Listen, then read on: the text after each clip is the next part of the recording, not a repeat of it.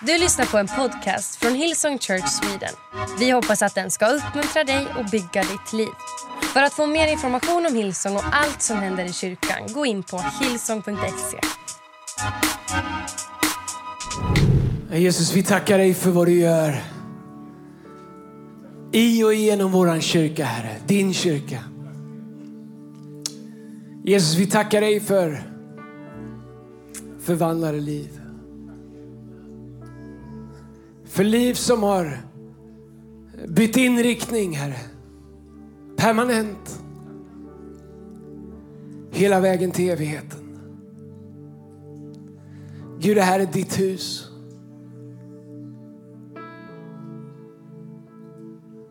Gud, det här är din kropp. Och du har gjort rum för oss var och en, Herre. Herre, hjälp oss att se och aldrig ta för givet, Herre.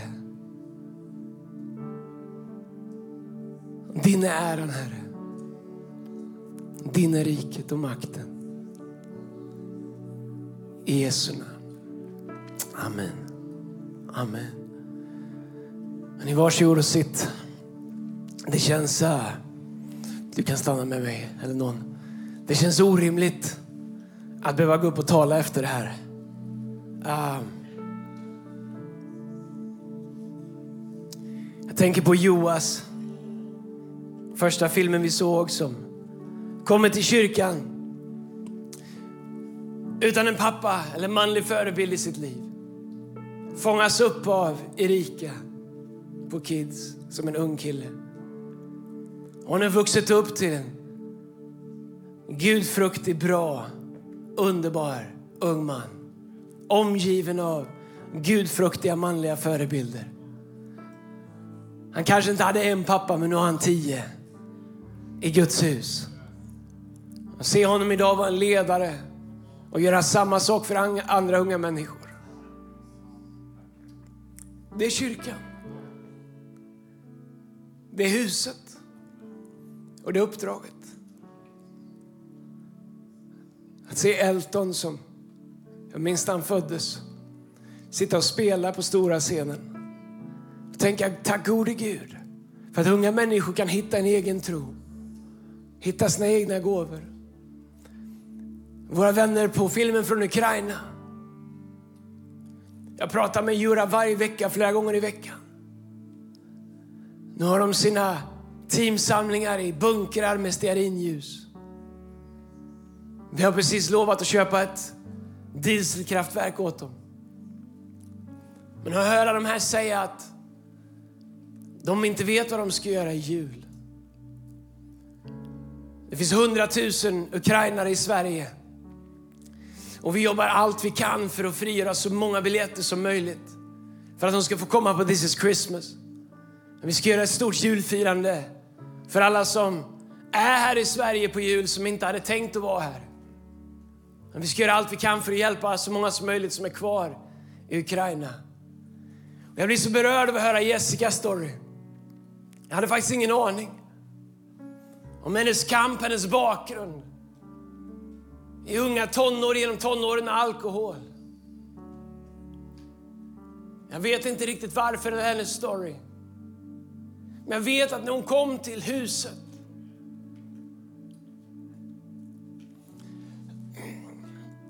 Jag hörde att Niklas Ås läste Bibeln med henne i ett helt år. Det var inte bara kom fram här, händerna på dig, slam, allt är nytt. Det fanns ett hem, ett hus, en familj. Och en man som Niklas och andra som hade tid och tålamod. Jag hörde att i början satt hon, jag vet inte ens om det är sant, men jag, hon satt med luvan uppdragen. Och Niklas läste Bibeln för henne. Och idag så leder hon lovsång. Har en familj som får växa upp i Guds hus.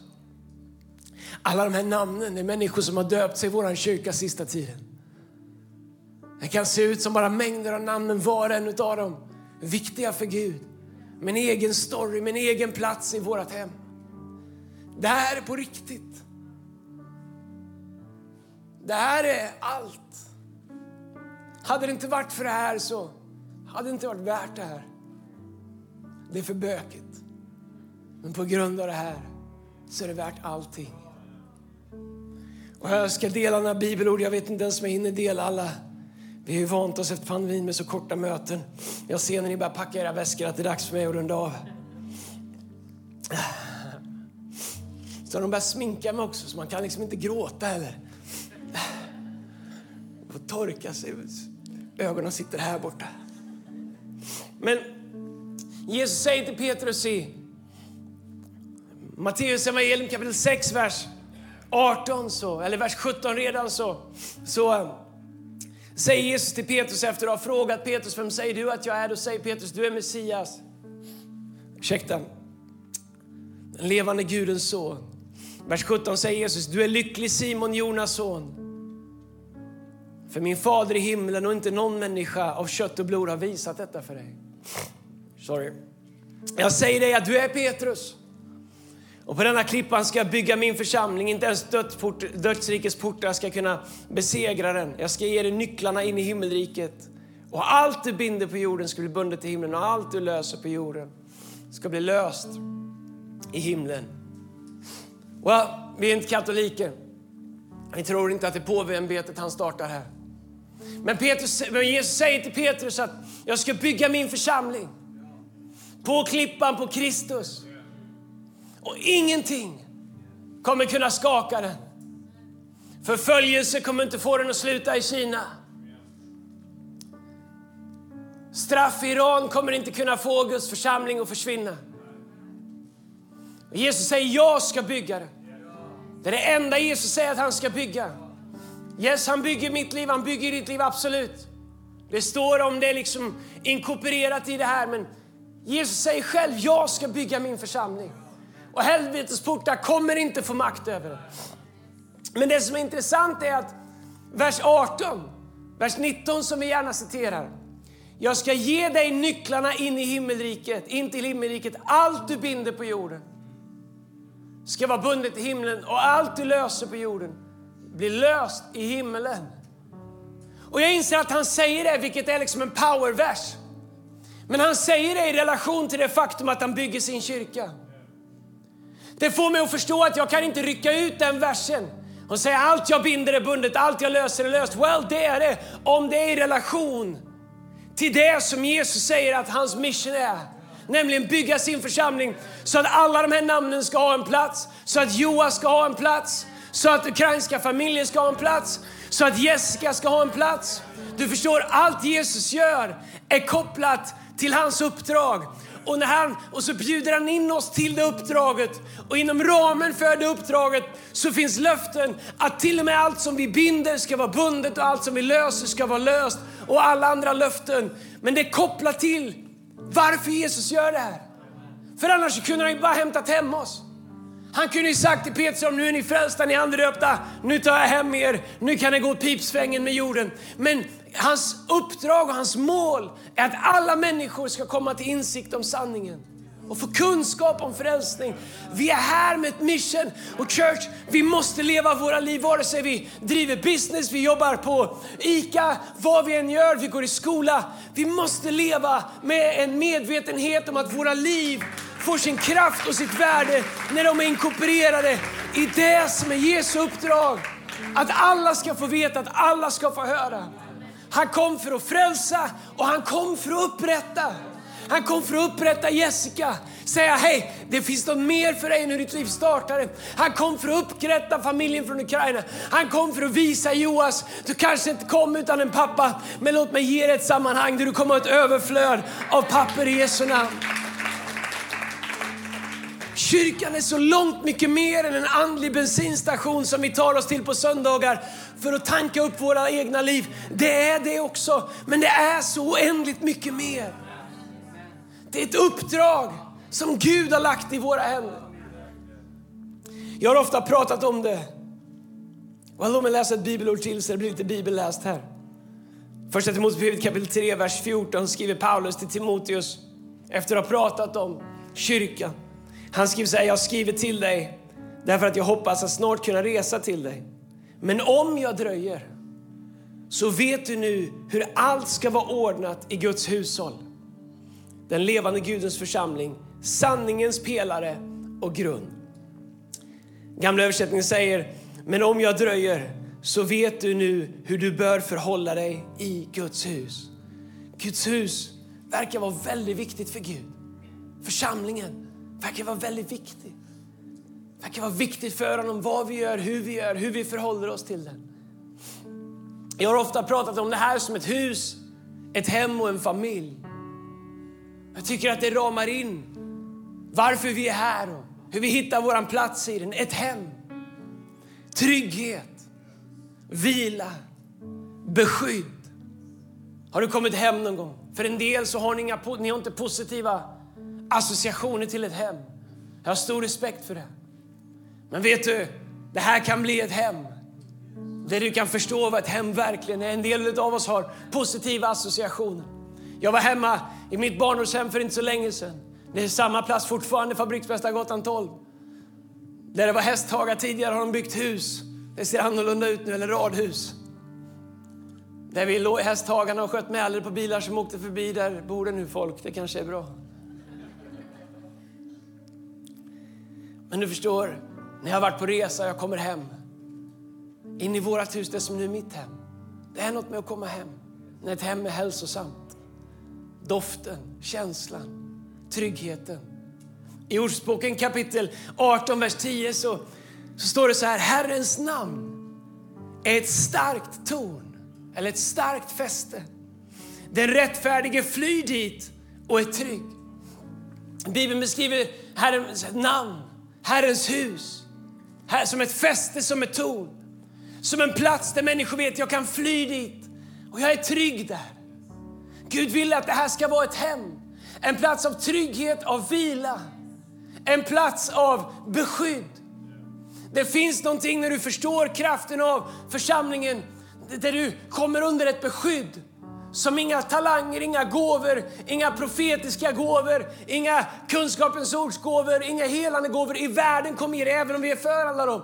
Det finns någonting med Herrens namn, Herrens plats, Herrens torn, Herrens fäste som säger det är en trygg plats. Den rättfärdige flyr dit och han är, eller hon är trygg. Ett hem. Inte bara för oss, utan ett hem för alla. Varför pratar vi om expansion hela tiden? Därför att vårt hem är alltid för trångbott.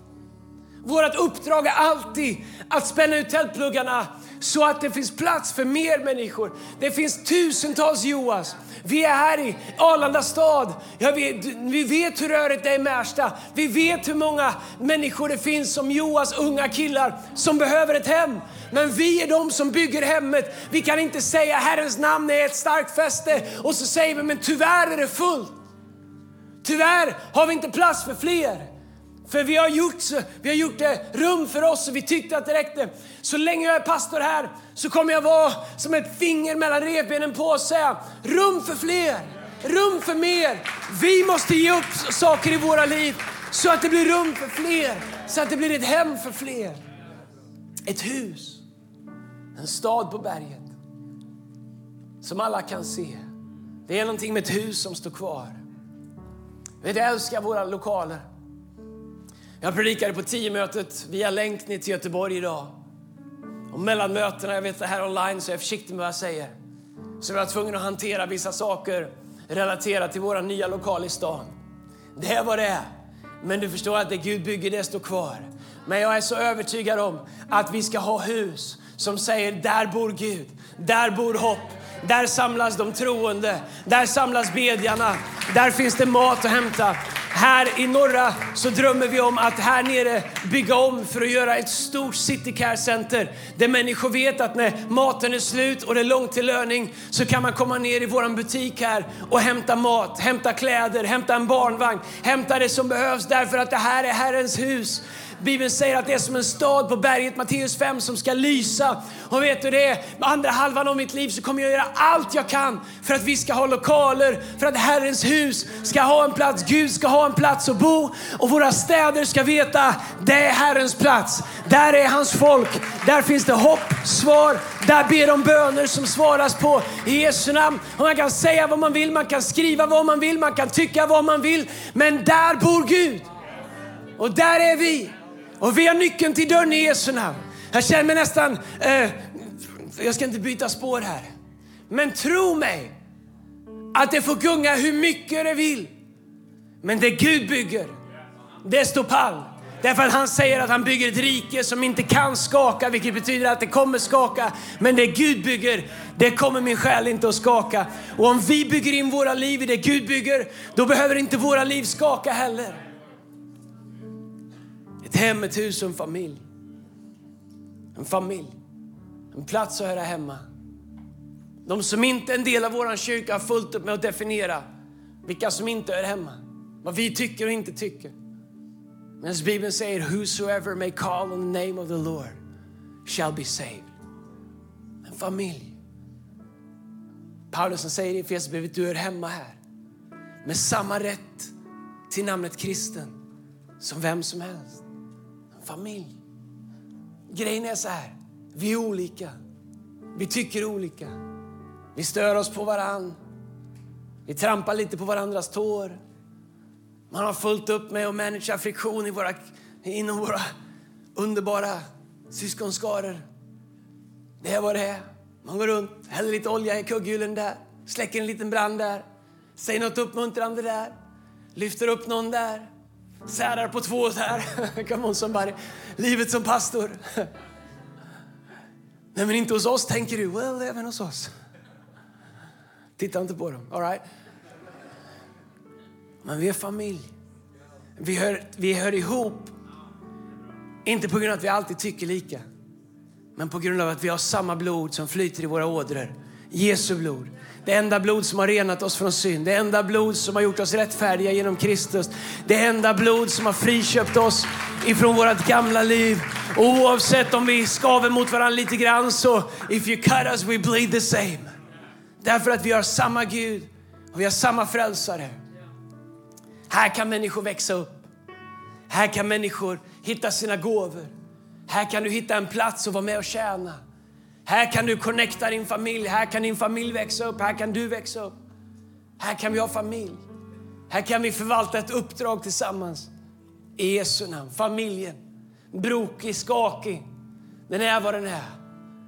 But at the end of the day, we're family. När det kommer till årets Heart for the House och vår förmån att få vara med och ge. Vi ska gå in i den delen alldeles strax. Så tänker jag varje år, Gud, hur ska jag hitta nya sätt att säga det här på? Och så behöver jag bara gå till mig själv och fråga mig själv, varför gör jag det här? Det räcker att jag och Lina sitter och pratar, varför gör vi det här? Och så blir jag så full av tro, så full av vision. Därför att jag tror bara att vi har sett början. Jag tror att det här är bara början av vad Gud har tänkt. Och när jag kommer hit idag och skulle predika via länk till Göteborg klockan 10 och jag ser alla namnen på skärmen så tänker jag yes, ett år till. Yes, fem år till. Yes, tio år till. Vi gör det igen och igen och igen.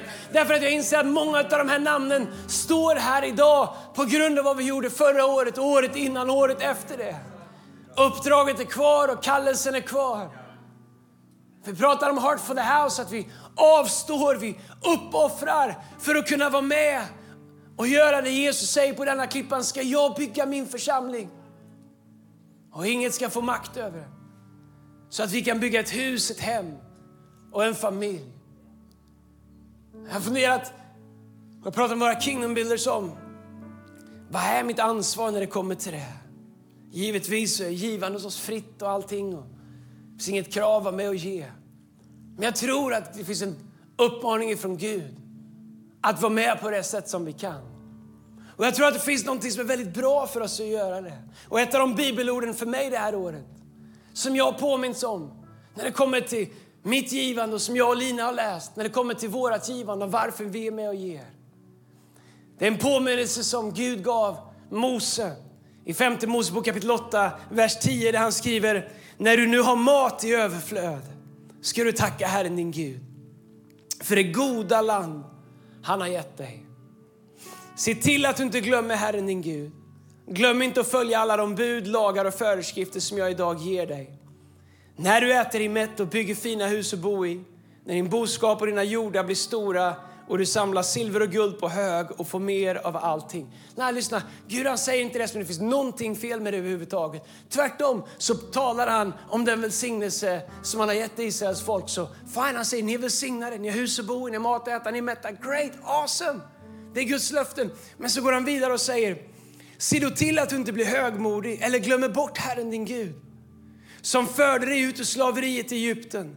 Han ledde dig genom den stora fruktansvärda öknen med dess farliga ormar och skorpioner och brist på vatten. Han gav dig vatten från den hårda klippan. Han mättade dig med manna i öknen, något som dina förfäder inte kände till. Allt detta gjorde han för att fostra och pröva dig så att det till sist skulle gå bra för dig. Tro inte att det var din egen kraft eller skicklighet som gav dig din rikedom. Kom ihåg att det är Herren, din Gud, som ger dig förmågan att bli rik. Det rik betyder wealth, välsignad. Och både då och nu gör han det för att upprätthålla det förbund han med ed ingick med dina förfäder. Så Bibeln säger att Gud har gett oss det här. Han gjorde det här. Han har ingått förbund med oss. Men så påminner oss om, hej lyssna, kom ihåg vart det kom ifrån från början. Kom ihåg vem som har gett det till dig från början. Och varje gång jag är med och ger så är det som en påminnelse. Äh, det faktum att jag kan vara med och ge. Jag kanske inte kan ge vad andra kan göra, men det faktum att jag kan vara med och offra beror på att Gud har gjort någonting i mitt liv från början. Och jag vill inte hamna där, där jag sitter och tittar över hur, liksom, vad, vad jag har och hur duktig jag är, hur hårt jag jobbar. Jag vill leva som jag gjorde när jag inte hade någonting innan Gud gav mig någonting. Jag vill säga Gud, allt jag har kommer ifrån dig. Allt jag har tillhör dig Gud. Gud, så jag vill påminna mig om. Så för mig och Lina har det blivit en vers och en bibelvers där det låter vi påminna oss om. Gud, du gjorde det.